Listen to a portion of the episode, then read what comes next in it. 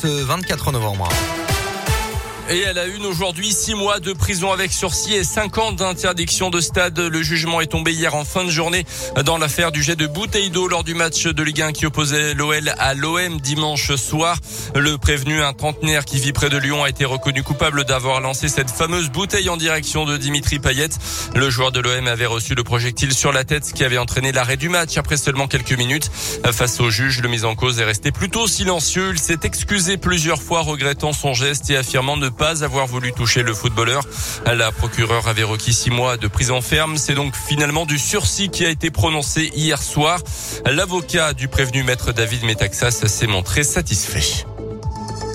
Son tort, c'est d'avoir jeté une bouteille d'eau à 20 mètres de distance d'un joueur. Malheureusement, il l'a atteint. Je reste intimement persuadé que c'était pas son souhait. Il voulait pas blesser Dimitri Payet, qu'il ne connaissait pas. Il voulait pas non plus la suspension du match. Il sait qu'il a fait du tort à tous les spectateurs qui, pour certains d'entre eux, ont pris la peine de venir et exprimer leur doléance. Il s'en veut, clairement. S'il pouvait à lui seul indemniser tout ça, il le ferait, bien évidemment. Il en a absolument pas la capacité. Mais c'est un homme soulagé qui va pouvoir retrouver maintenant une vie normale après tout ce chaos euh, judiciaire et, médiatique. Et encore une fois, il présente ses excuses à tout le monde, au club évidemment, aux supporters et bien évidemment à titre principal à Dimitri Payet, il regrette son geste. L'homme est également interdit donc de stade pendant 5 ans. Il devra pointer au commissariat à chaque match de l'OL à domicile. Foot et justice toujours avec le délibéré attendu aujourd'hui du tribunal de Versailles dans l'affaire de la sextape de Mathieu Valbuena.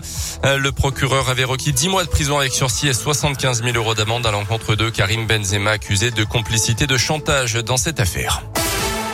Dans l'actu en Auvergne, des peines de 2 à 5 ans de prison, certaines avec du sursis prononcé euh, lundi euh, par le tribunal correctionnel de Clermont dans une affaire de trafic de stupes. En novembre dernier, à la gare de la ville, une femme originaire de Guyane et ses deux complices avaient été interpellés par les douaniers. Elle avait avalé près de 600 grammes de drogue pure avant d'arriver en Auvergne. Un habitant de Sébazages et 30 ans jugé au mois d'avril prochain pour des violences sur sa compagne enceinte de 3 mois, des faits qui remontent au week-end dernier au domicile du couple selon la montagne. La jeune femme a pu déposer plainte dans la foulée au commissariat indiquant aux policiers que son, son compagnon avec lequel elle vit depuis une dizaine d'années lui aurait tiré les cheveux. Le trentenaire a été interpellé quelques heures plus tard avant d'être placé en garde à vue. La journée de lutte contre les violences faites aux femmes, c'est justement demain un seul numéro d'urgence à retenir, le 3919.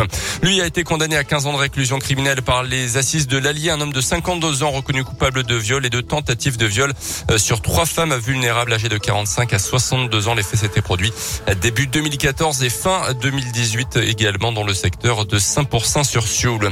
À retenir également ce nouveau conseil de défense sanitaire aujourd'hui alors que le nombre de cas de Covid explose en France. 30 000 ces dernières 24 heures au menu des discussions, notamment le retour du port du masque dans les lieux clos, même avec le pass sanitaire et la généralisation de la dose de rappel du vaccin pour l'ensemble des adultes.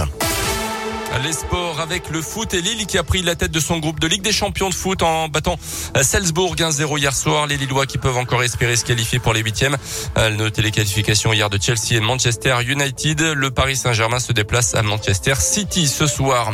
Et puis un mot de rugby. Grâce à leurs deux victoires d'affilée contre la Nouvelle-Zélande en test match, les Françaises grimpent sur le podium du rugby mondial. Les Bleus sont désormais troisième au classement derrière justement la Nouvelle-Zélande et l'Angleterre.